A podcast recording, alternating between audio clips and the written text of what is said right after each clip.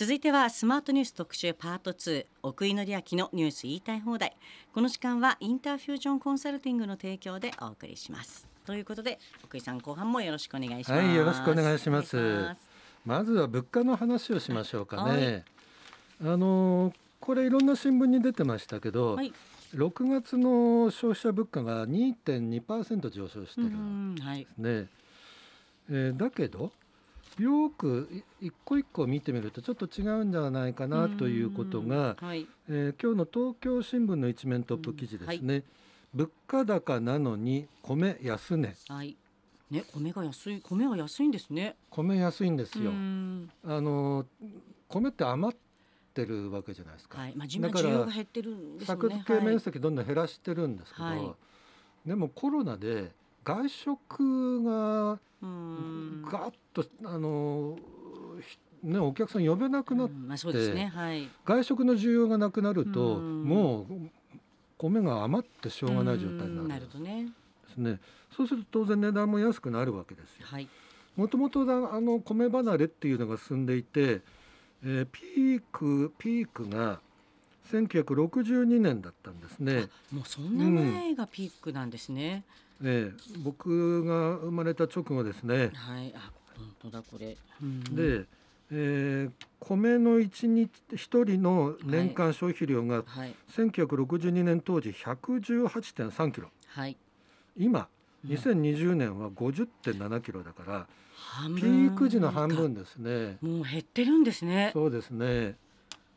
あでらうんで米は余ってるのでい。値段安いですということで、うんまあこだったら米使いまあの食べましょうよっていう話になりますよね。うんあと野菜もねよくよく見てみるとあの値段の上がってる野菜もそれはたくさんあるわけですが、はい。値段が下がってる野菜もあるそうで、うんこれ僕ほらそうあの野菜とかの買い物しないのでわからないんだけど。も、そうですか。葉物下がってますよ、あ葉物は。やっぱりね、うん、ほうれん草とかねチンゲン菜とかいつも安まあ、うん。あのここに書いてあるのは、はい。白菜キャベツ、ほうれん草。はい。レタス。はい。下がってる。下がってますね。白菜とかも下がってましたね、はい。バレーショと里芋。はい。も下がってる。下がってますね。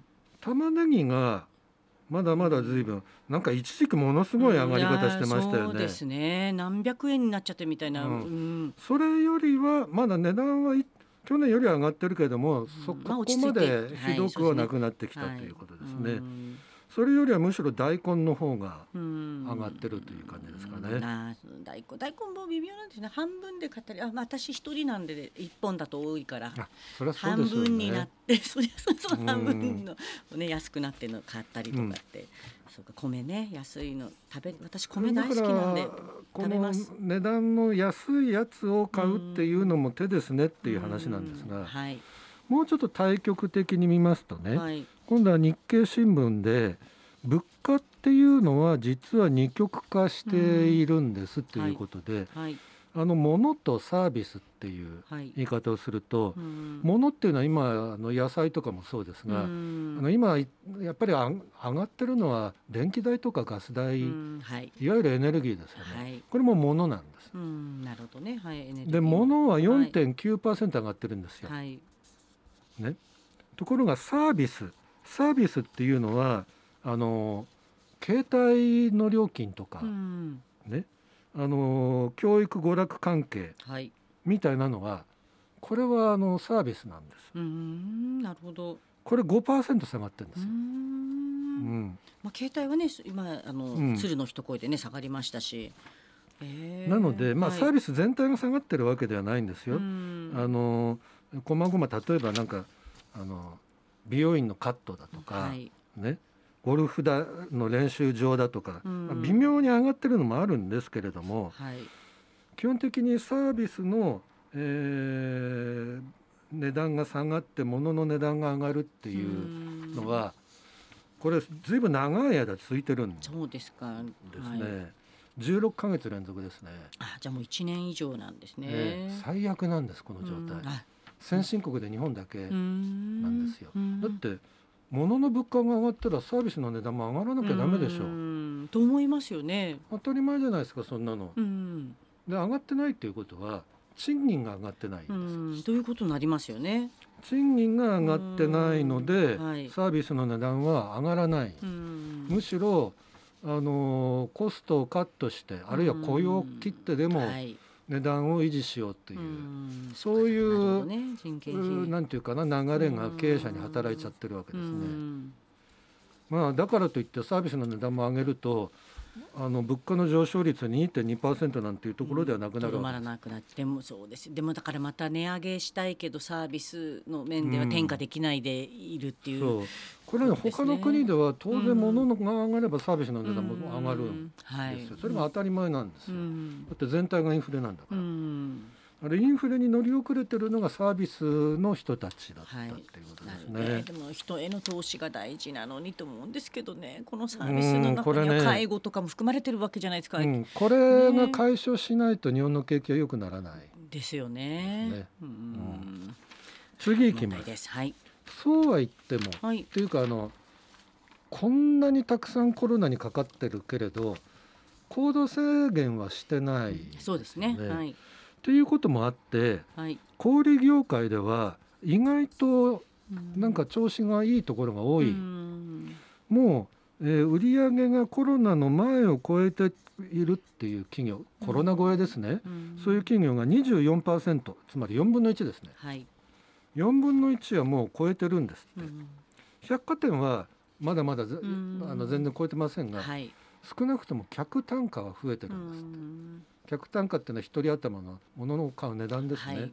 ほら今百貨店って時計だとかうん。宝石だとあか。まあ、高いものが売れてる高いものが売れてるから。まあ、ずっと言われてましたもんね。そう。はい。だから一人頭うのん。単価は上がってるわけですよ。これはまあどう見ていいのかっていうとまああの悪くはないですよね。うん。4分の1だから多分来年さら来年になるともうほぼみんなコロナ超えになる、そうですね。ということですね。もううん。うん。今ここだから一踏ん張りってところなんですね、回復してるところもあるし。で結局アパレル系でいうとね、はい。ユニクロとか島村みたいなのは、まあ、そこそこいけてるわけですよね。うん。あと家電はい。あとドラッグストア、はい。まあ、こういうのはまあなんかいけてる感じがあるじゃないですか。ね。コロナの中でねうん。アルコール消毒とかもそうですしいろんななんかねはい。えーっとあと下がってるのってどこかな。あ意外とですねはい。意外と日経 MJ によると意外と6月だけで見るとユニクロは、うん。あのえー去年このその前の月の半セールの反動減でうん微妙に下がってるんです。あそうですか。はい、うん。えーで青山商事は26.5%増、うん。えーユナイテッドアローズこれ6月の業績です。はい。6月の業績でユナイテッドアローズは11.4%増、うん。まあ、いいんじゃないですかね。はい。これあのーやっぱり大きなあのーなんつうんです？セールとかが前の年にあると、翌年はやっぱり比較論でいうと微妙に下がっうんなるほどね。マイナスってことになりますよね。セールの反動がね。うん、ね。あと外食。はい。外食はですね34社中29%が6月増収ですね。はい。ファミレスは5社すべて、えー5月に続いて6月も増収。はい。あもう良かったですね。ファミレスね。ファミレス？はい。ファミレス最近行くようになりましたもん僕も。うん。あなりましたか？うちも。いやうちすぐ近くにファミレスあるんですけうん。あそどうですか。やっぱりちょっとコロうナいや今最高潮なんだけどもうん。それでもやっぱりちょっと控えてましたよね。今今はなんとなくいいかなっていう感じうもんもう慣れてきましたよね対策にね。うんそうですね。はい。ちゃんとね検温してね消毒してね入り口で対ね策に慣れたんだよねはい。僕らねきっとうんねうん。うん。だからそういう意味ではあの行動制限いまあこの調子だといつかかるかわからない状況ではあるけれどはい。この調子でいけばあのまあこのこの辺りがピークでこの後下がってくれたりすればうん意外と日本経済はうん。あっていうか小売りはね、はい。えーほら小売りとかの人たちが大変だったじゃないですうか、んえー飲食とか。そうですね。はい。えーはなんとなく持ちそうな感じうんですね。はい。踏ん張りどころですね。踏ん張りどころです。はい。はい。次いきます。はい。えー前半にはい。あの同時配信、うん。ネット同時配はい。テレビとはいテレビとネッ信がトの。ひえーにえー4割ぐらいあ4分の1ぐらいだって話あったじゃないですか。はい。まあ、実はですねテレビの広告あテレビっていうかテレビも含めて広告業界、はい。これなかなか厳しい状況ではあるわけです。うんえそうは言っても去年はもっとひどかったのではい。今年は多分、えー、1.1%まあだから微増うん。にとどまるだろうっていう予測を日経広告研究者がしています。はい。これはあの下方修正ですね。うん前は3.7%増って言ってたんだけど半分まで来て、えーね年の半分まで来てまあこのぐらいかなっていうい1.1%その中でも、はい。ネット広告はうん。10%増、うん。なるほど。ネット広いやテレビ広告1.5%減減。ネット広告10%増、うんはい。時代ですね。うん。時代ですね。まあこれはもうこの10年ぐらいでね、こうい逆転しもう逆転してますんでそうですねね。ネット広告の方が増えてますか？大きくなってますからね。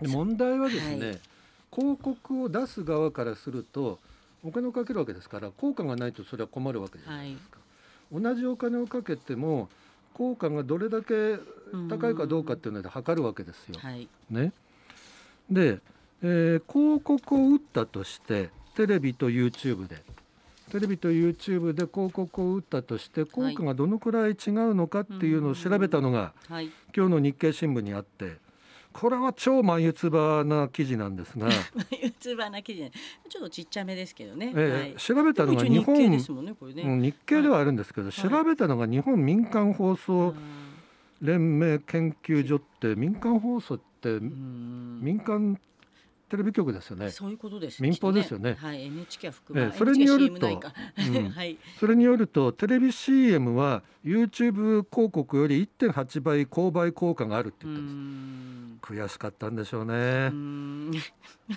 調べたんでしょうね。ね調べたんですね。一生懸命はい調べましたね。はいえー要するに広告を打ってはいまずこうあのこれマーケティング用語になるんですけども、はい。広告を見たかどうかっっていうのはリーチっていうんですね。はいなるほどね。でその後はいそれ見るだけでははい。やっぱりダメで、うんその後あこの広告だったのねって、はいい、やもう一個段階があるあもう一個あるんですね。はい。ここれ、はいこの広告だったのねっていうのが認知なうんです、ん。リーチと認知ってちょっと違うんですあまあそうですね。